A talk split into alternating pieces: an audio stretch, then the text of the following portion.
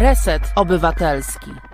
Cześć wszystkim. 7 marca, godzina 17. Zaczynamy dziesiąty odcinek z Ekspresu z pontonem, pontonem na kanale Reset Obywatelski. E, jak przed chwilą widzieliście, widziałyście, sponsorem naszego odcinka jest Rabarbar, czyli grupa widzek i widzów Resetu Obywatelskiego. Gdybyście też chcieli zasponsorować programy naszego medium, zapraszamy na stronę zrzutka.pl. E, przy wpłacie 100 zł będziecie mogli zostać producentkami i producentami jednego z odcinków. Jeżeli to będzie wpłata cykliczna, to co miesiąc e, jeden z programów będzie was, e, przez Was sponsorowany. E, dzisiaj moją gościnią będzie Marta Płonecka, psychoterapeutka, seksuolożka, aktywistka, założycielka inicjatywy Seks Pozytywnej. Dzień dobry, Marta. Dzień dobry, dzień dobry. E, witam Ciebie, Jakub, witam e, wszystkie osoby, które tutaj nas e, słuchają, oglądają. Miło mi, że tu mogę dzisiaj wystąpić. Miło mi Cię gościć. Słuchaj, zaczniemy od początku, czyli zaczniemy od początku relacji, tak bym powiedział. Bo dziś będziemy rozmawiać o seksie i w relacjach, i poza nimi, o tym, jak ze sobą o tym seksie wzajemnie rozmawiać o tym, jak się otwierać przed partnerkami, przed partnerami. I właśnie na początek chciałem Cię zapytać, kiedy zaczynamy nową relację, w założeniu stałą relację, e, w jakim tempie, że tak powiem, powinniśmy się otwierać przed, przed drugą połówką? Czy od razu mówić o wszystkich e, swoich kinkach, czy fetyszach, czy o upodobaniach ogólnie, czy jednak chwilę z tym poczekać, stanować? Mhm. E, myślę sobie o tym momencie poznawania drugiej osoby, jakiegoś budowania relacji. E, słyszę, że pytasz o taką sytuację, gdzie jest jakaś taka e, świadomość, takie przekonanie, że to będzie stała relacja. No tutaj zaznaczę, że takiej pewności nigdy mieć nie możemy, co z tego wyjdzie, bo temu właśnie służy ten moment poznawania się i taki. Ale nadzieję możemy element. mieć. tak, nadzieję rzeczywiście można mieć. No i co zrobić, żeby ta nadzieja no jakoś zyskała realne pokrycie, tak, żeby rzeczywiście budować e, relacje z osobą, z którą byśmy chcieli, no w taki sposób, żeby coś się udało, tak, żeby udało się zbudować jakąś stałą relację.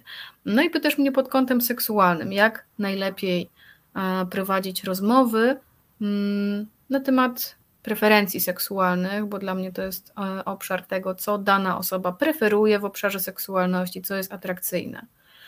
Ja sobie myślę o tym pierwszym etapie relacyjnym, że to jest taki etap, gdzie jest bardzo ważna, szczera i otwarta komunikacja.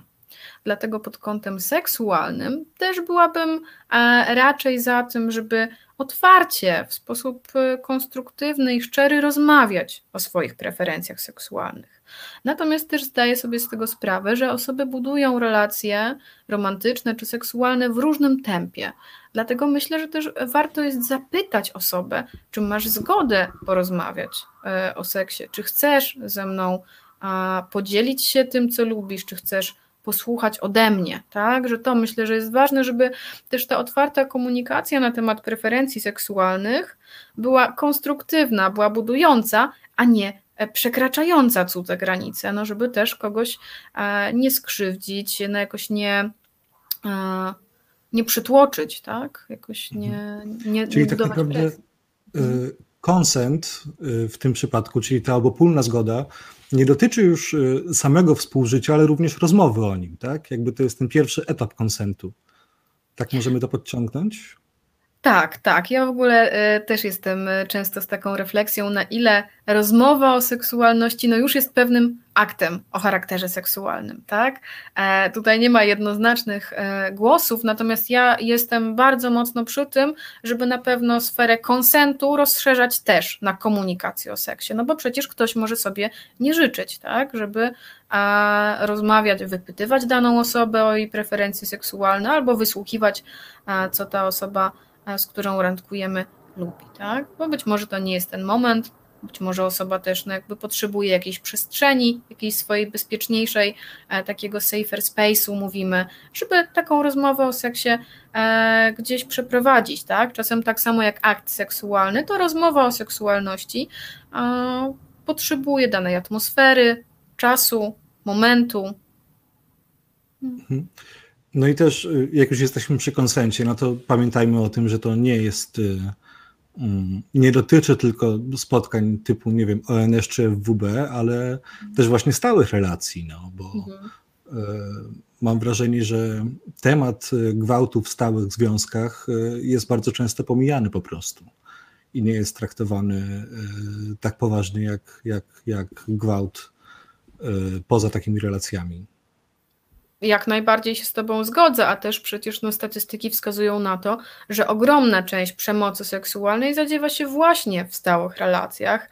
No, często dlatego, że mm, funkcjonuje właśnie, jeśli mówimy o mitach, no to taki mit, że jeżeli z osobą jestem, to znaczy, że ona się na wszystko zgadza, albo mogę no jakoś a, też wymagać od tej osoby, żeby spełniała moje potrzeby, a tutaj no nie, no ten konsent, ta zgoda jest potrzebna zawsze na pierwszej randce, dziesiątej yy, i po roku związku i o, po dziesięciu latach związku, tak, osoby się zmieniają i każdego dnia, w każdej godzinie są inne i inne są ich granice i potrzeby.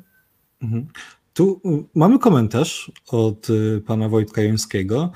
No cóż, ja powiedziałem pierwszej żonie za późno o swoich preferencjach i małżeństwo tego nie przetrwało. Hmm. Nie wiem, y, czy moglibyśmy prosić pana e, Wojciecha o jakieś rozwinięcie tej myśli? E, jakby, jaki był powód tego, mm, że zbyt późne powiedzenie o preferencjach mm, było aż takim problemem, że małżeństwo się przez to zakończyło? A tymczasem e, my pójdziemy dalej, bo zastanawiam się, tak naprawdę, może też w związku z jutrzejszą datą, z 8 marca, mhm. E, czy w Twoim gabinecie masz wrażenie, że częściej spotykasz kobiety, które są niezadowolone e, z życia erotycznego, powiedzmy, czy seksualnego, czy mężczyzn w Polsce? Mhm. Bo mam wrażenie, że istnieje taki, nie wiem czy mit, czy nie mit, no według mnie mit, że mężczyzny jest łatwiej zadowolić mhm. jeżeli chodzi o łóżko. Hmm. Z mojej praktyki, z mojego doświadczenia wynika, że większość osób korzystających ze wsparcia seksuologicznego w moim gabinecie to są mężczyźni. Mężczyźni borykający się z obszarem trudności e, w uzyskaniu i utrzymaniu erekcji, e, jak i w obszarze wytrysku. I tak, no jakby y, ja też gdzieś bardzo wspieram to, żeby kobiety w ogóle częściej korzystały ze wsparcia seksuologicznego w obszarze, no właśnie tego, e, żeby pracować też nad swoją satysfakcją seksualną, e, no i w ogóle nad rozwojem seksualnym, bo seksualność to jest przecież sfera, która podlega rozwojowi, o czym bardzo łatwo zapomnieć w naszej kulturze, tak? E, no i tak, no z moich obserwacji wynika, że kobiety rzadziej korzystają z takiego wsparcia i jakoś też no bym powiedziała, statystycznie trochę zaniedbują swój rozwój, tak? Mhm. Ale też w ogóle większość osób, które korzystają ze wsparcia seksuologicznego, zgłasza się w momencie, kiedy już jest problem, e, kiedy jakieś objawy, jakby jakieś trudności uniemożliwiają, że tak powiem, satysfakcję, no czy w ogóle jakąś taką radość e, w obszarze seksualności. A mm, ten brak rozmowy czy brak szukania pomocy y, czy on wynika z tego, że ogólnie seks, e, tak jak to e, kiedyś minister Gliński powiedział, seks jest u nas tabu i według niego to jest piękne w naszej kulturze? Masz wrażenie, że to z tego wynika, że nie ma edukacji seksualnej takiej, jaka powinna być, chociaż no, tak jak grupa Ponton, no, staramy się ją wprowadzać. E, seks właśnie jest czymś, o czym mówić, nie wiem, nie wolno, nie wypada I może przez to po prostu, czy boimy się szukać pomocy, czy nawet w stałych relacjach nie chcemy rozmawiać o, o tej sferze życia. Tak, ja myślę, że to na pewno ma y, ogromny związek z brakiem edukacji seksualnej, ale myślę nie tylko o braku jakby twardej wiedzy czy, czy kompetencji w społeczeństwie, tylko w ogóle o kulturze, która jest seks negatywna, tak? Że o seksie się, tak jak mówisz, nie rozmawia, że nad nim się nie pracuje, tak? A jest jakiś problem, to się idzie do lekarza, najlepiej, żeby dał tabletkę, żeby nie trzeba było nic robić.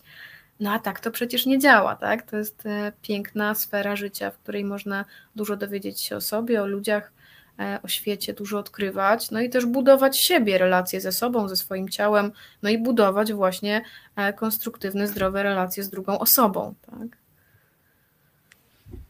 No tak. To teraz przejdźmy już za tę pierwszą część związku i przechodzimy do sytuacji, w której osoby już się znają, i w tym momencie na przykład mogą się pojawić zabawki erotyczne w stałej relacji.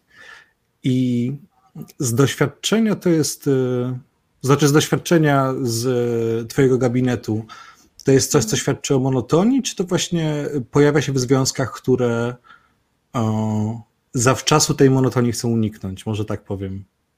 Hmm.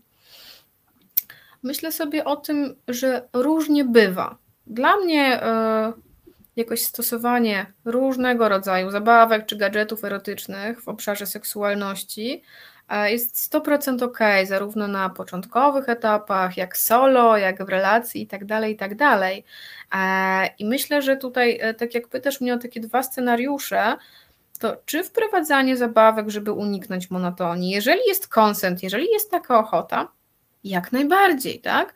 A, ale też czy wprowadzanie różnego rodzaju urozmaiceń w momencie, kiedy pojawia się ta monotonia, gdzieś jakiś kryzys seksualny e, pojawia się na horyzoncie, to też jak najbardziej, tak? Bo to jest zawsze wprowadzanie e, nowych elementów, które stymulują kreatywność, no i właśnie gdzieś przybliżają nas do tego obszaru rozwoju seksualnego.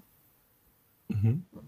No, tylko pamiętajmy o tym, żeby korzystać z rzeczy atestowanych bo mam tak. E, kilkoro znajomych na WUMie i e, tam się pojawiały różnego rodzaju historie um, o przedmiotach, z których korzystać się w łóżku nie powinno, może tak to ujmę. E, a wydaje mi się, że teraz akurat nawet sprzedaż internetowa jest na tyle rozwinięta, że nie trzeba się już ze wstydem wybierać do seks shopu, chociaż no, wstydem narzuconym może odgórnie, że tak powiem czy społecznie. E, właśnie co do edukacji seksualnej, jest zastanawiam się nad tym, że mm, pornografia, filmy pornograficzne e, w kraju, w którym ta edukacja seksualna nie działa tak, jak powinna, one mogą się niestety stać dla młodych e, ludzi mm, jakby głównym nauczycielem, nie wiem, czy tak to można ująć, głównym wiedzy o seksie. informacji, a czasem no tak. właśnie. Mhm. E, I tak naprawdę jak to ująć? Porno w swojej ogromnej większości, chociaż pojawiła się już pornografia skierowana bardziej e, do e, kobiet, w swojej ogromnej większości jest bardzo hetero-męskocentryczne. I masz wrażenie, że to też wpływa jakoś na jakość życia seksualnego Polaków, Polek? Hmm. Ja myślę, że, że to tak, jest wpływ y, pornografii, e, takiej, jaka jest najbardziej popularna, na jakość życia seksualnego. E, natomiast myślę sobie, że głównym czynnikiem no, ryzyka tego, że na skutek oglądania pornografii ta seksualność będzie jakaś taka seks negatywna, ograniczona i tak dalej, jest to, że tam są bardzo ciasne stereotypowe role płciowe, tak? Że kobiecość i męskość a, no jest taka trywializowana, jest taka bardzo sztywna i ciasna, i te role wynikające z tego, a, do jakich płci są przypisani aktorzy, a, no, ograniczają ogromne pole właśnie zabawy, kreatywności. Nie zapominajmy o tym, że w większości takich treści popularnej pornografii nie ma rozmowy nie ma konsentu, tak? nie ma rozmowy a, dotyczącej a, bezpieczeństwa, dotyczącej tego, na co się osoby a, e, jakby godzą. E, nie ma też rozmowy w trakcie sprawdzania, co jest, jak jest, e, czy coś zmienić, czy jest ok. Tak? Mm. Hmm. Okej, okay. i to mm, jakby może też wpłynąć na to, że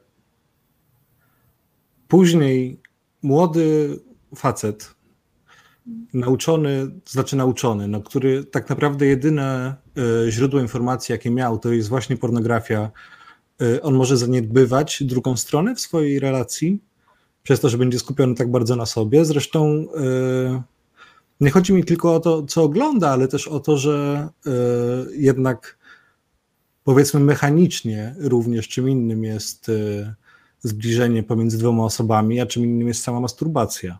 Mhm.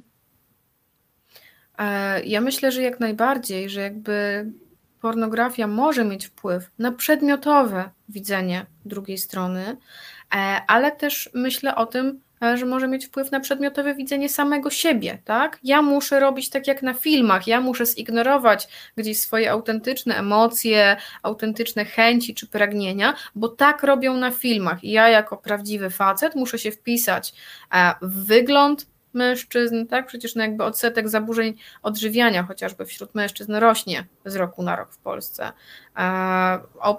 Obszar w ogóle zadowolenia ze swojego wyglądu u mężczyzn no jakby jest bardzo niski w Polsce.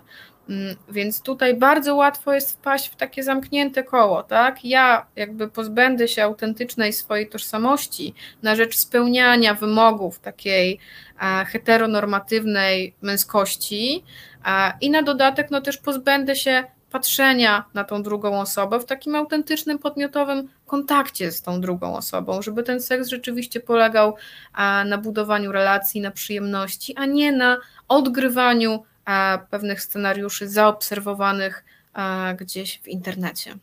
Mhm. Myślę, że tutaj mamy bardzo ciekawe pytanie z Facebooka od Katarzyny Maj. E, czy jest literatura, którą należałoby sprawić w prezencie młodemu mężczyźnie? Czy masz e, tak top of the head jakieś, jakieś pomysły? E, znaczy, ja myślę, że mm, też jestem za tym, żeby nie rozgraniczać literatury na taką dla, dla mężczyzn, dla kobiet, dla osób transpłciowych. No, chodzi o to, żeby ujednolicać i właściwie no, poza kategorią płci budować e, jasny, podmiotowy przekaz na temat seksualności. Też nie wiem o jak młodego mężczyznę tutaj chodzi w domyśle, e, no ale ten obszar literatury, czy dla dzieci, czy dla młodzieży, no może nie jest bogaty, ale mam wrażenie, że w ostatnich kilku latach e, no trochę się poszerzył, tak? No chociaż mamy sekset wydany w, w dużym nakładzie. Wydaje mi się, że jakby są tam poruszone wątki bardzo różnorodne i też bardzo sekspozytywne w swoim przekazie. 100% e, mnie chociażby, tak? No w takim przekroju wiekowym e, to, to jest moim zdaniem taka pozytywna pozycja nadająca się i dla odbiorców, odbiorczyń młodszych, jak i nawet dla starszych. Właśnie też miałem wrażenie, czytając Sekset, że no to jest taka książka, którą można polecić już nie tylko, nie wiem, starszym nastolatkom, ale też, też osobom młodszym, bo to wszystko jest napisane w taki sposób e, bardzo przystępny i też bardzo inkluzywny. Są tam poruszane przeróżne tematy, więc myślę, że, że to z całą pewnością możemy polecić. Zresztą w ogóle mam wrażenie, że na przestrzeni ostatnich lat e, jakby ta potrzeba edukacji seksualnej w naszym kraju E, ukazuje się również w tym, że jest coraz więcej chyba takich inicjatyw, prawda? Właśnie pozarządowych, pozapolitycznych, e, tylko oddolnych grup, które, które starają się ten obszar zupełnie przez państwo nie. którym państwo zupełnie się nie zajęło, no starają się e, własnymi siłami go jakoś opracować. No być może właśnie dlatego, że jest to obszar, który jest bardzo zaniedbywany przez państwo, tak? I jeżeli jakby obywatele, obywatelki, osoby obywatelskie nie zaczną tego robić, no to to się nie wydarzy, tak? Mhm. E, I właśnie miałbyś wrażenie, znaczy, czy według ciebie te inicjatywy powinny się jakoś razem łączyć, czy to, że one działają e, łącząc się tylko i wyłącznie na konferencjach, ale działają jakby każda w swoją stronę, E, jest ok. Czy nie byłoby mm, bardziej efektywnie, gdyby te wszystkie grupy właśnie NGO-sowe mm, stworzyły jakąś, nie wiem, konfedera konfederacja, czy się źle kojarzy dzisiaj. Mhm. Konfederacji lepiej niech nie tworzą, no ale coś właśnie na, na kształt y, znaczy, ja używam słowa porozumienie i to jest jakaś taka idea wspólnoty, która dla mnie jest bardzo atrakcyjna e, i tutaj jestem za tym, żeby porozumienie w obszarze edukacji seksualnej czy aktywizmu na rzecz pozytywnej seksualności była. Natomiast sama jakby decentralizacja i różnorodność tych ugrupowań, wydaje mi się, że to jest ok i to jest też duża siła, tak, że mamy NGOsy, mamy grupy nieformalne, ale mamy na przykład jednoosobowe e, streamerki, youtuberki, czy, czy tam e, no, na przykład, tak, e, że to jest ogromna siła, bo jakby za tą różnorodnością też idzie autentyczność, ale możliwość też zaspokojenia bardzo różnych potrzeb społecznych, tak, bo mamy grupy, które są bardziej nastawione na młodszych odbiorców, dla dorosłych, dla młodzieży, bardziej radykalne, zaangażowane politycznie, niektóre mniej, bardziej zaangażowane właśnie w nowoczesne media, niektóre bardziej zaangażowane w tworzenie literatury, w jakiś być może program też do ingerowania w system edukacji państwowej. Hmm. Okej. Okay. E, tutaj mamy odpowiedź jeszcze od Katarzyny Maj, że 22 lata. Mhm. No to już e, tak, to myślę, że e, zdecydowanie ja myślę, sekset, ale różnie, różnie można.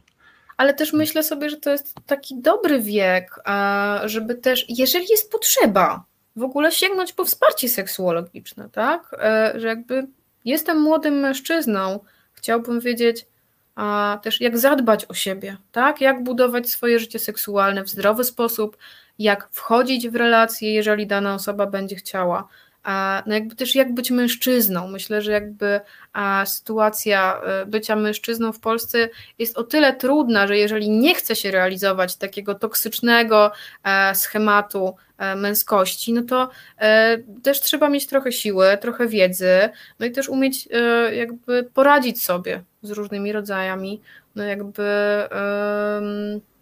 w które społeczeństwo no nie pozwala wyrywać się z tych schematów, tak? Mhm. Ale to już chyba też idzie do przodu, mam takie wrażenie, że y, jakby nie ma już takiego parcia na bycie w cudzysłowie oczywiście i to bardzo wyboldowanym i dużą czcionką y, samcem alfa w mhm. prawicowym, nie wiem, religijnym rozumieniu, y, że to już powoli będzie odchodzić, mam takie wrażenie. Mhm.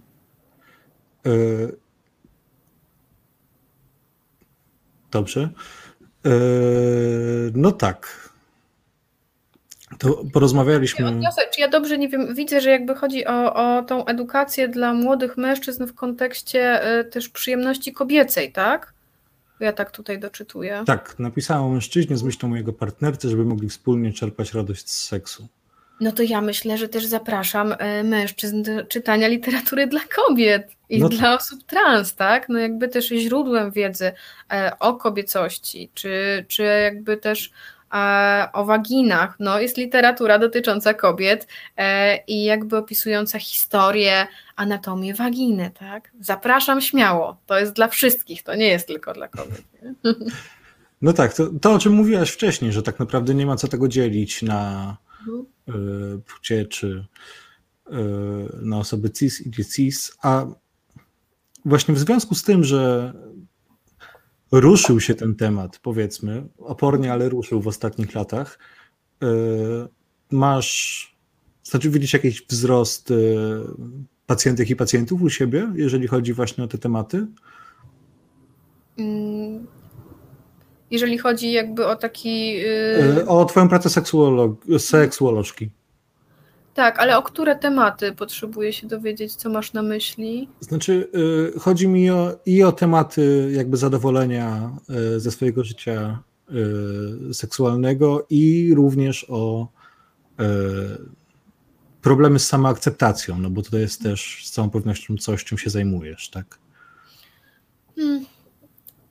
Czy ja widzę wzrost? Myślę, że to jest pewnego rodzaju stała jednak, tak? Bo to jest taki obszar no, bardzo zaniedbany, czy przez system edukacji, czy przez system zdrowia. E, no jakby jeśli chodzi o statystyczną polską e, akceptację własnego ciała, czy poczucie zadowolenia ze swojego ciała, a tutaj samoakceptację, a no to jakby nie, nie przodujemy na pewno w tych rankingach, tak? Więc to jest bardzo powszechny problem. Myślę, że w sposób stały. Okej. Okay. E, czyli jest stała. Mhm.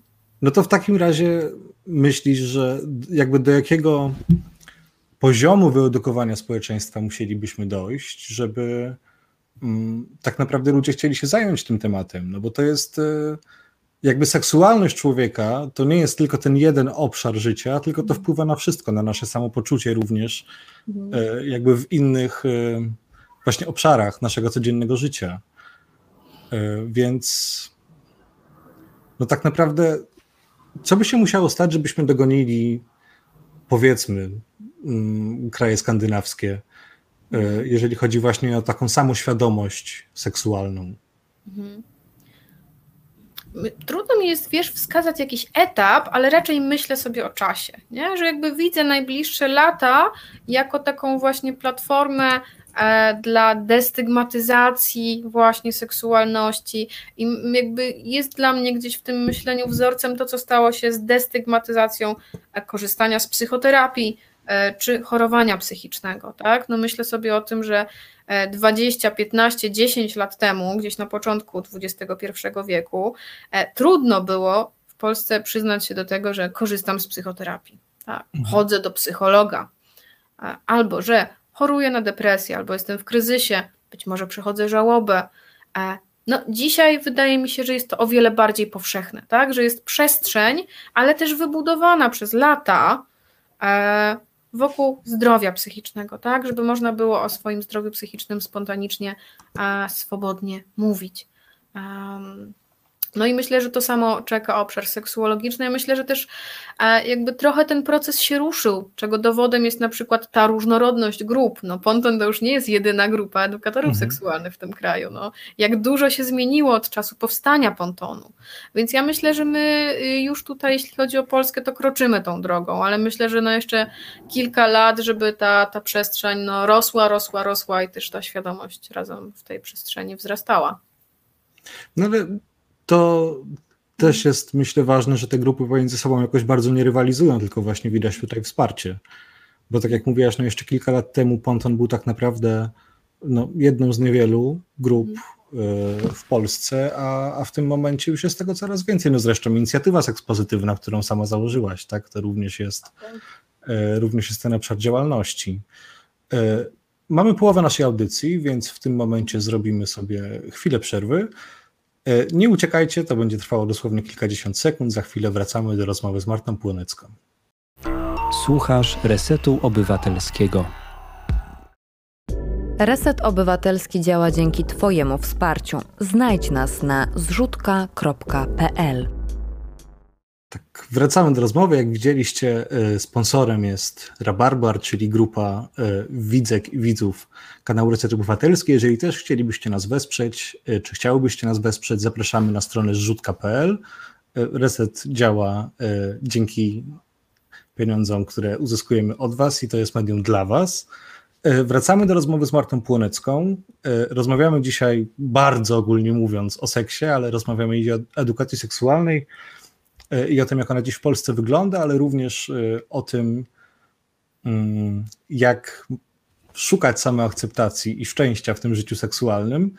Z tym, że teraz chciałbym poruszyć taki temat, bo powiedziałeś przed chwilą o stygmie, która e, jest e, mm, narzucana przez społeczeństwo w związku z korzystaniem e, właśnie z porad seksuolożek i seksuologów, że kiedyś tak było z e, poradami e, u psycholożek, psychologów czy, czy e, psychiatrów. I jest jeszcze jedna stygma. Tutaj jakby zmienię trochę obszar, tylko to było dla mnie słowo klucz, e, która mam wrażenie, że dalej jest w naszym społeczeństwie. E, I chodzi mi o to, że różne płci są różnie oceniane, jeżeli chodzi o czerpanie radości z życia seksualnego. I zastanawiam się, czy to jest coś, co też minie z czasem, czy to jest tak mocno zakorzenione w naszej kulturze, że właśnie, no krótko mówiąc, cis-hetero facetom można więcej po prostu. E, Czy jesteśmy w stanie od tego uciec czasem? Mhm. E, tak, ja myślę o tym, że no, te stereotypy na temat przyjemności seksualnej mężczyzn, kobiet czy osób trans, e, no to są jakby takie bardzo zamknięte obszary, obszary też tabu, tak? No, o przyjemności seksualnej osób trans w ogóle się nie mówi, a jeśli już to krytycznie, o przyjemności seksualnej kobiet kiedyś nie mówiło się w ogóle, dzisiaj mam wrażenie, mówi się coraz więcej, ten temat jest w trakcie odzyskiwania, ta kobieca przyjemność jest w trakcie odzyskiwania. a ta męska przyjemność, myślę, no, że taka dominująca w naszej kulturze, ale jednak, tak jak powiedziałam wcześniej, no, bardzo usztywniona, tak? No, mężczyzna jakby ma e, zaspokajać swoją przyjemność seksualną w określony sposób e, i jakby to nie zawsze przylega do tego, co dana osoba preferuje. E, I owszem, jest większe przyzwolenie na czerpanie przyjemności seksualnej przez mężczyzn, ale jeżeli mężczyzna realizuje bardzo sztywne ramy społeczne, na które społeczeństwo i kultura przyzwalają. A jeżeli chodzi o liczbę partnerek i partnerów? Bo to też miałem na myśli, jakby jako drugą kropkę pod tym punktem, tak to ujmę, e, że mam wrażenie, że społecznie facetom częściej się wybacza na przykład zdrady. Czy to, że nie są w związku, ale mają e, większą liczbę e, partnerek czy partnerów seksualnych? No myślę, że ten mit jakoś dalej pokutuje w naszym społeczeństwie. No na temat, natomiast oczywiście jest to mit. Tak? Okej. Okay. A właśnie ten brak rozmowy o seksualności osób trans wynika z tego, że oni ogólnie oni, one, przepraszam.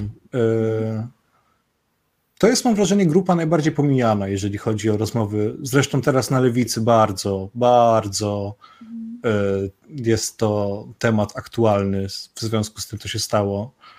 E, I ja chciałbym z tego miejsca tylko powiedzieć o moim wsparciu dla wszystkich osób trans, bo no, rzuciła się na nich tak naprawdę maszynka społeczności, która powinna za nimi stać. I to jest ogromny problem w tym momencie, ale przepraszam, że jakby nie będę chciał naszej rozmowy na ten temat poświęcać, e, z tym, że to właśnie nie wynika z tego, że osoby trans są notorycznie pomijane, jeżeli chodzi o, o te rozmowy, nawet w społecznościach, które są bardziej otwarte czy progresywne. Um Myślę sobie, że y, z jednej strony mm, na pewno jakimś czynnikiem jest y, dysforia, z którą często zmagają się osoby transpłciowe binarne czy niebinarne, czyli no jakby też a, trudność w obszarze kontaktowania się ze swoim ciałem i doświadczenia a, przyjemności seksualnej. Często są utrudnione przez to, e, ale to jest tylko jeden czynnik. No myślę, że przede wszystkim ten czynnik, dla którego nie ma rozmowy o seksualności osób trans, to jest po pierwsze, one są wymazywane, wyrzucane gdzieś na śmietnik historii w ogóle, no bo taka tożsamość no gdzieś no jakby wypacza dużo różnych rzeczy w systemie, tak, w myśleniu binarnym o płci na przykład. No ale też y, dlatego, no, że to jest zagrażające dla społeczeństwa, tak? No jeżeli mówimy o seksualności, o przyjemności seksualnej osób trans, no to jakby okazałoby się jednocześnie, no, że te ramy, y, które są takie sztywne, o których mówię, no jakby nie łapią wszystkiego, tak? To znaczy, że da się jakoś uciec trochę z takiego, no bym powiedziała, seksualnego więzienia, tak? No i, i myślę sobie nawet o takiej perspektywie e, cis-heteromężczyzny, który przecież mógłby sobie tak pomyśleć, że skoro osoby trans e, mają przyjemność seksualną, to ja być może też mogę e, być może założyć jakieś kobiece ubranie podczas stosunku seksualnego, być może otworzyć się na przyjemność analną, tak? co przecież wykracza za ramy cis-hetero męskości w seksie. Mhm. I myślę, że dlatego to jest takie zagrażające, bo przecież kontrola seksualności w społeczeństwie no, gdzieś jest podstawą takiej biopolitycznej w ogóle kontroli społecznej.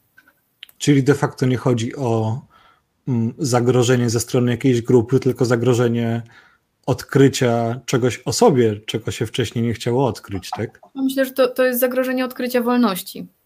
Mhm. I to jest to, czego systemy społeczne czy polityczne w ogóle nie lubią, tak? A seksualność no, jest tą sferą, gdzie e, tej wolności, e, swobody, przyjemności można zaznać dużo, e, no i jednocześnie, no właśnie, mamy do czynienia z tym, że jest tak bardzo obostrzona różnymi e, ograniczeniami, nakazami, mitami, których na przykład tutaj właśnie wymieniamy całkiem sporo. Tak? Jak powinno być w seksie, jaka powinna być kobieta, jaki powinien być mężczyzna. E, no tak. I właśnie rozmawiałem z dziewczynami, które prowadzą w grupie Ponton Telefon Zaufania Mhm. I tam też bardzo często pojawiają się tematy, e, właśnie w momencie, kiedy dzwonią przede wszystkim młodzi y, faceci w związku na przykład z rozmiarem ich członka, czy z tym, że krótko mówiąc nie wyglądają tak jak ci mhm. w filmie porno, który właśnie obejrzeli, tak? E, I to chyba też jest coś, o czym trzeba po prostu mówić wprost, że penisy wyglądają różnie, że waginy wyglądają różnie, że piersi wyglądają różnie i że po prostu każde ciało jest inne, ale może być piękne, tak? Każde, czy jest. Tak, no, no ja jestem za tym. Tego przekazu bardzo brakuje, tak? Wszędzie hmm. są właśnie te powinności, różne ograniczenia, e, a ta przestrzeń jakby odzyskiwania takiego pozytywnego podejście do ciała, że wszystkie ciała są piękne, niezależnie od tego, jakie mają wyposażenie genitaliów, jaka jest płeć tej osoby, czy to jest e, osoba o jakimś konkretnym kolorze skóry, czy jakby jakie jest to ciało pod kątem chociażby pełnosprawności fizycznej. To ciało jest piękne i zasługuje na szacunek, tak? na godność mhm. i na to, żeby się nim cieszyć. Samemu czy wspólnie z kimś, tak? I tak, i tak. Jak kto woli, ale no też jakby e, myślę o tym, żeby też nie, nie wchodzić w taką e, powinność, że powinno się uprawiać seks i powinno się być seksualną osobą, bo też jakoś zależy mi na tym, żeby w tej rozmowie nie wykluczać osób aseksualnych, które mhm. jakby w bardzo rozmaity sposób nie praktykują aktywności seksualnej, albo osób aromantycznych, które nie praktykują e, budowania przeżywania, czy, czy też mm, budowania relacji e, romantycznych. Nie? Bo takie osoby przecież też są, a jakby są to osoby całkowicie ok i jakby to nie jest kwestia zaburzenia. No. E, I z takimi, takie osoby też przychodziły do ciebie do gabinetu, w sensie właśnie z poczuciem, że coś z nimi jest nie tak, bo na przykład e, po prostu wewnętrznie nie odczuwają już nie wiem, czy pożądanie będzie tutaj dobrym słowem. Tak, to się zdarza e, i myślę sobie, że w, ogóle wokół um, takiego wsparcia dla osób, które gdzieś wyłamują się z tych schematów, tak? No jakby czy są aromantyczne, czy aseksualne, e, czy na przykład polirelacyjne, poliromantyczne, e, czy na przykład transpłciowe, czy nieheteronormatywne, no to te osoby często szukają takiego wsparcia w obszarze utwierdzenia się w tym, że wszystko jest z nimi ok, e, ale też czasem szukają w ogóle wsparcia psychicznego w miejscu, które gwarantuje akceptację i afirmację wobec ich seksualności, tak? Że jakby osoby często przychodzą, bo mają kryzys psychiczny, doświadczają objawów depresyjnych, ale szukają e, miejsca, gdzie nikt im nie powie, a to przez to, że nie uprawiasz seksu, bo musisz to robić ileś razy w tygodniu mhm. z racji na to, że jesteś, nie wiem, mężczyzną czy kobietą, tak? E, albo to dlatego, że nie masz chłopaka czy dziewczyny. Hmm. No nie. Albo to dlatego, taka, że masz za dużo chłopaków. I ciotka dziewczyn. na święta, tak? To takie typowe. E, tak. Kiedy sobie znajdziesz dziewczynę, czy kiedy sobie znajdziesz chłopaka. Mhm. No e, I to był jeden z powodów, dla którego założyłaś. Przepraszam, Instytut. Inicjatywę. Inicjatywę Seks Aha. Tak. Że masz wrażenie, że po prostu o tym się mówi za mało i że te grupy nie mają wsparcia w społeczeństwie? Tak, myślę, że jakby taki, e, taki obszar mm, jakby działań równościowych e, to był jeden z takich głównych obszarów, e, który towarzyszył podczas zakładania inicjatywy, ale też myślę, że takie odzyskanie seksualności w obszarach, no właśnie, w obszarach nawet poza stricte edukacją dotyczącą aktywności seksualnej, a szeroki, e, no jakby chodzi o to też, żeby e, budować taki szeroki dialog, czy tą przestrzeń, o której mówiłam, w kulturze, w sztuce, w literaturze, tak? No, że ta seksualność to jest bardzo e, bogaty temat, który trochę e, trudno byłoby zamknąć do, do samej nauki, na przykład zakładania prezerwatywy, tak? Bo przecież aktywność seksualna to jest jakby czubek góry lodowej seksualności, a pod spodem są różne piętra tożsamościowe, na przykład. E, mhm. I o nich bardzo myślę, ważne jest mówić, edukować, ale też dawać taką platformę do wypowiedzi, do budowania dialogu wokół tego. Tak? Z tego co pamiętam, napisałeś, że prowadziłaś również e, warsztaty ze wstępu do kinku. Dobrze pamiętam? Tak. E, one się cieszyły dużą popularnością w Polsce? Może wytłumaczmy najpierw, czym jest kink, no bo to może być słowo, które e, czy czym są kinki. To, jest takie słowo, słowo parasol, to jest e, takie moim zdaniem bardziej pozytywne, a też angielskojęzyczne słowo dotyczące takiego obszaru aktywności seksualnej czy, czy preferencji, w których ważna jest wymiana kontroli, dominacja, uległość. Czasem dochodzi też do sytuacji, gdzie osoby preferują e, jakiegoś różnego rodzaju doznania fizyczne, często też bólowe. Tak? E, mhm. Gdzieś starym słowem na to jest BDSM, które jakby, ponieważ e, wiąże się z pewną negatywną stygmatyzacją, to ja preferuję king. Tak? A to jest rodzaj aktywności seksualnej czy preferencji, który charakteryzuje się tym, że szczególnie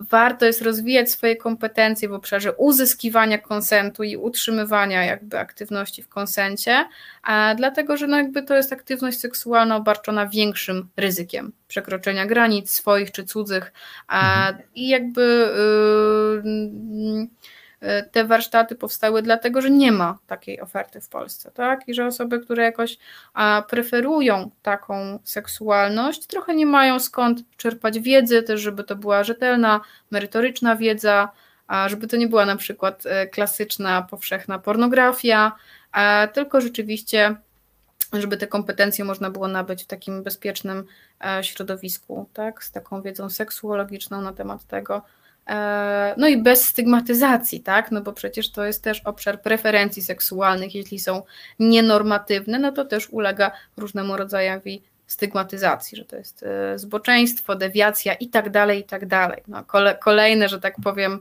e, ograniczenia seksualności tu się wyłaniają. Te warsztaty się cieszyły dużą popularnością, czy nie? Bo zastanawiam się, jak to wygląda w Polsce. Tak, tak. No i mam takie doświadczenia, że, że cieszyły się zainteresowaniem. Mhm. I to były to bardziej osoby, które jakby z ciekawości chciały poznać coś nowego, czy osoby, które już tego wcześniej spróbowały i chciały rozwinąć y, swoją wiedzę na ten temat? Chyba pół na pół.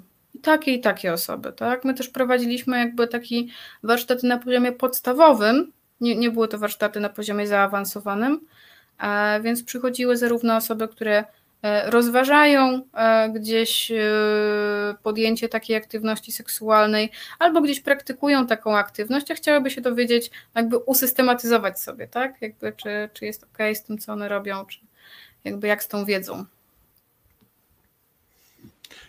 Yy, Okej. Okay. Tak się jeszcze zastanawiałem.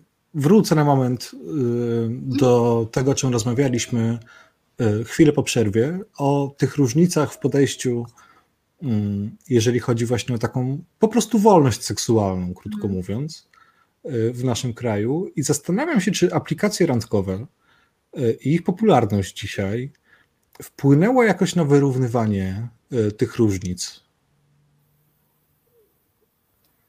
Hmm. Czy to, że tylko jakby Mhm. Dopełnię to pytanie, czy to, że jest dziś taka łatwość tak naprawdę w znalezieniu e, osoby do kontaktów, e, w jakikolwiek sposób e, będzie wyrównywać te różnice, które w tym momencie mamy? Ja myślę sobie, że, że aplikacje randkowe są pewnym elementem budowania otwartej, takiej swobodnej przestrzeni dla różnorodności seksualnej, no natomiast przede wszystkim bym powiedziała, że do budowania tej przestrzeni jest potrzebny dialog społeczny i obywatelski, bo też często to, co dzieje się w tych aplikacjach randkowych, tam zostaje.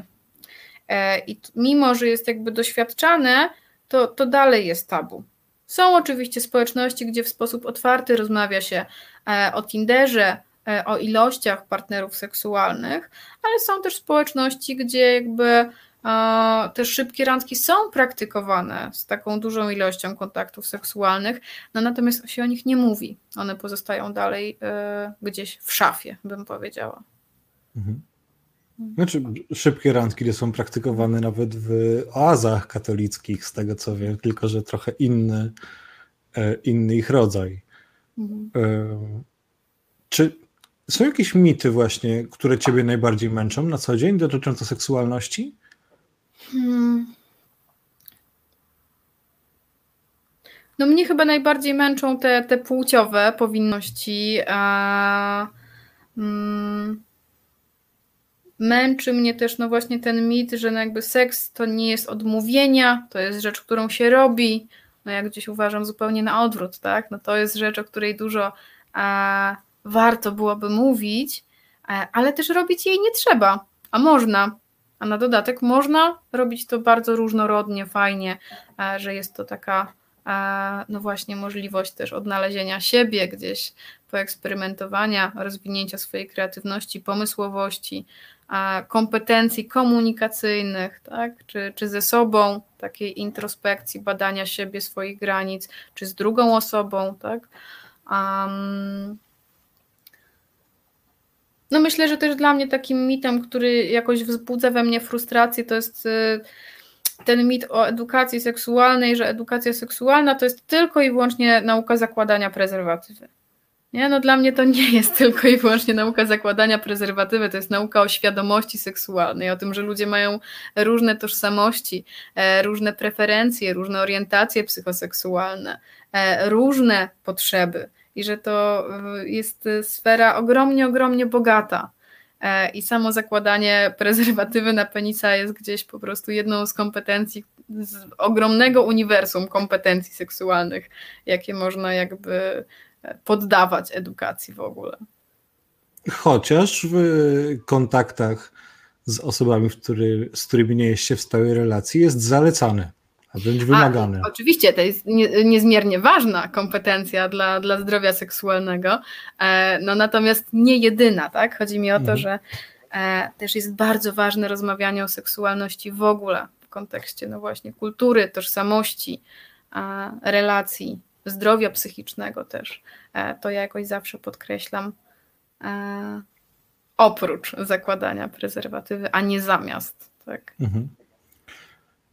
To może w takim razie właśnie kultura ogólnie e, jest tutaj kluczem. Może im więcej um, przykładów w tekstach kultury różnego rodzaju, um, czy właśnie, nie wiem, osób trans, E, czy osób po prostu nieheteronormatywnych, e, może to jest najlepszy sposób na oswajanie społeczeństwa z tymi hmm. tematami.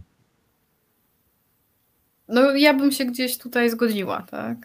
No im więcej jakby media oddają tej przestrzeni e, osobom, których głosy na co dzień są wyciszane, na przykład osobom transpłciowym, e, no tym większy jest to no właśnie E, gest też poszerzania tych różnych e, no nie wiem, struktur myślenia na co dzień w ogóle w społeczeństwie. E, mamy tutaj komentarz od Katarzyny Maj. Dziękujemy Kasiu, Katarzyno za kolejny komentarz. Za mało mówi się o tym, że seks zaczyna się w mózgu. Nie potrafimy flirtować i budować napięcia. Jakbyś się do tego odniosła? Hmm. Trudno mi odnieść się ogólnie do tego, jakie są w społeczeństwie gdzieś e, kompetencje do, do flirtowania e, czy budowania napięcia, ale gdzieś nawrócę do tej mojej wypowiedzi o pornografii. No to jest to, czego nie ma w pornografii, często bardzo, tak? Ja tam zwróciłam uwagę na to, że nie ma rozmowy e, o konsencie na przykład, ale no też jakby bardzo często nie ma tego całego etapu budowania napięcia, flirtowania, które dla wielu osób przecież jest potrzebne, dla niektórych osób nawet niezbędne do uzyskania satysfakcjonującej aktywności seksualnej. A, i, I tutaj bym gdzieś no, nawiązała do tego, że te wzorce pornograficzne no, nie dają w ogóle te, tego przykładu, nie? że to jest fajne, że to jest, może być ważne dla niektórych. Mhm. No i Tutaj też trzeba pamiętać o tym, jeżeli chodzi o temat flirtu, żeby no jednak wykazywać się empatią i zrozumieniem i nie przekraczać pewnych granic już na samym początku, no, bo to też mam wrażenie, że się bardzo często zdarza. Mhm. Y, zresztą no pewnie nie tylko w naszym społeczeństwie, ale ogólnie y, flirt jest grą bardzo mm, niebezpieczną, tak bym powiedział, jeżeli chodzi o granice, które łatwo jest, łatwo jest przekroczyć. Adrian Jasiński napisał, nie od dziś wiadomo, że bardzo, i pełna prawda o seksualności, bez żadnych krzywdzących uprzedzeń, literatura jest doskonałym sposobem na oswojenie się ze swą seksualnością ze strony mężczyzn, wyzbycie się kompleksów i zrozumienie tego, że seks jest dopiero przyjemny i ludzki, gdy jest za zgodą innej osoby. Mm. Trudno Ważne się z tym nie zgodzić. No. Mm. To z całą, z całą pewnością.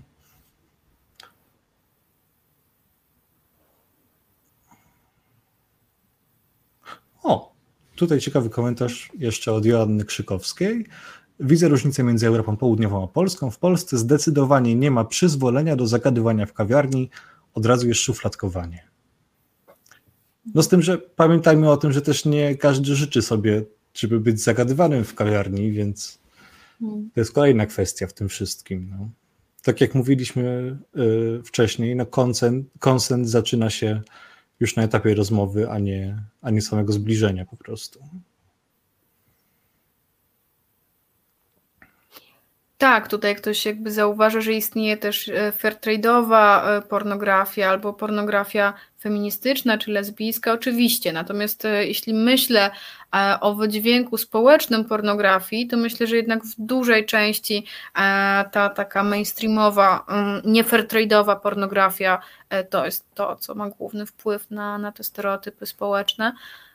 No i myślę, że gdzieś w ogóle w obszarze edukacji seksualnej warto jest podkreślać to też, że e, istnieje fairtrade'owa kobieca pornografia, queerowa pornografia. Mhm. No, z tym, że właśnie chyba myśląc o, o pornografii, myślimy o tym, czego jest najwięcej i, i co jest y, w tym temacie, powiedzmy, najstarsze, no bo y, to, o czym mówimy teraz, to tak naprawdę istnieje od kilku lat dosłownie. Jeżeli chodzi właśnie o pornografię robioną y, nie w taki sposób gonzo, że jest po prostu tam, nie wiem, dwójka ludzi, czy jest ich więcej, ale to jest tylko i wyłącznie zbliżenie, bez, bez tego, o czym, o czym mówiłaś, o emocjonalnym stosunku, czy o, w cudzysłowie powiedzmy, flircie. Mhm. Y jeszcze jeden komentarz od Adriana Jasińskiego. Wielu ludzi nie rozumie tego, że seks zaczyna się w mózgu, a seksualność to cecha wrodzona człowieka. W Polsce już samo słowo seks zaczyna wzbudzać emocje, zamiast wzbudzać pozytywną rozmowy i rzetelną edukację. I nie wiem, czy też masz takie przemyślenie, ale tutaj e, no, zgodziłbym się z tym, że samo słowo seks, czy przede wszystkim mhm. słowa edukacja seksualna, to jest coś, co jest jak płachta po prostu dla ogromnej części społeczeństwa. Ja mam wrażenie, że e, nawet kiedy była ta cała dyskusja na temat wytycznych WHO, to tak mhm. naprawdę większość osób nawet nie spojrzała na to, co jest w dokumencie. Tylko edukacja seksualna została znów, znaczy została kolejnym tematem wsadzonym w te ramy naszej polskiej walki prawo-lewo. E, I jakby bardzo trudno jest się przebić z jakimś przekazem popartym, nie wiem, czy badaniami, czy doświadczeniami. Bo ludzie zamykają się już na same słowa edukacja seksualna czy seks. Mhm. Hmm. Trudno mi jest się do tego odnieść, dlatego że mnie to po prostu bardzo smuci i jakoś bardzo e, po prostu osobiście mnie porusza, że tak jest. No. Mhm. No ale zgodzę się, tak, tak, tak jest. No jakby stygmatyzacja wokół edukacji seksualnej e, no moim zdaniem obecnie jest w tym momencie większa niż wokół e, wsparcia seksuologicznego. Nie? Że jakby jeszcze pójść do seksuologa to jest pewnego rodzaju tabu, ale jakieś takie możliwe e, gdzieś w naszym społeczeństwie jednak do zrealizowania. Natomiast pójść, nie wiem, na, na zajęcia z edukacji seksualnej, wysłać dziecko tam, no to już nie. Tak? Że mam, wreszcie, mam też wrażenie dwóch obozów, tak? bo oczywiście jest e, część społeczności, która jest bardzo otwarta na edukację seksualną, też wspiera rozwój seksualny z perspektywy rodzica, opiekunki, tak żeby te dzieci miały zdrowy rozwój seksualny, no ale bardzo duża część społeczeństwa jest y, bardzo mocno negatywnie nastawiona do jakiejkolwiek formy edukacji seksualnej, też bardzo stygmatyzując tę edukację przy mhm. okazji. Na tym musimy niestety skończyć mhm. dzisiejszy odcinek. E, Marta, ja Ci bardzo pięknie dziękuję. E, Aha. Śledźcie proszę e, inicjatywę Seks Pozytywną na mediach społecznościowych. Śledźcie samą Martę. E, I tutaj jeszcze przy okazji Kamil Kałachurski powiedział, że był odcinek w Sexpressie na temat WHO, rzeczywiście był. E, Sexpress z Pontonem nie tylko na żywo, ale również e, na YouTubie odcinki archiwalne, więc zapraszam serdecznie. Jesteśmy dla Was na kanale Reset Obywatelski co niedzielę o godzinie 17. Marta, jeszcze raz pięknie dziękuję. E, I mam nadzieję, że jeszcze kiedyś do zobaczenia w trakcie jakiejś rozmowy, czy może wspólnych warsztatów na ten temat. Jeśli Mam tak, nadzieję, to że... z dużą e, przyjemnością. E, no ja również dziękuję, tak? Dziękuję za możliwość tutaj zabrania głosu. Dziękuję Tobie, Jakub, ale też wszystkim osobom, które wspierają tą inicjatywę, żeby się działa, bo to ważna platforma. Dzięki. Dziękujemy. E, I dziękuję również za naprawdę sporo komentarzy i pytania, które nam zadawaliście, i komentarze, które, które płynęły od Was. Mam nadzieję, że tak będziemy e, mogli sobie porozmawiać z Wami co tydzień, że tych komentarzy będzie i na Facebooku, i na YouTube jak najwięcej. E, tak jak mówiłem, Sexpress z Pontonem co niedzielę o godzinie 17 na Rasycie Obywatelskim. Dzisiaj jeszcze bardzo gorąco polecam. O godzinie 21 będzie nowy format, mhm. w którym porozmawiają tak naprawdę wszystkie osoby e, prowadzące programy e, na resecie obywatelskim i w związku z jutrzejszą datą e, ten program będzie dotyczył kobiet niewidzianych. Mhm. Mam nadzieję, że będą poruszone przede wszystkim tam tematy tego, dlaczego na siłę szukamy ekspertów, kiedy mamy tyle ekspertek bo to jest coś, co w naszych polskich mediach mnie denerwuje od dawna. E, tak, więc o 21 zapraszamy na kolegium redakcyjne z Ekspresu z Pontonem, oczywiście na YouTubie i na Facebooku. Ja zapraszam na Sexpress z Pontonem w imieniu moich koleżanek również e, co niedzielę o godzinie 17. A za dzisiaj już bardzo dziękujemy. Marta Płonecka, Jakub Ban-Banasik. Do zobaczenia. Reset Obywatelski. To był program Resetu Obywatelskiego. Subskrybuj nasz kanał na YouTube, obserwuj na Facebooku i Twitterze.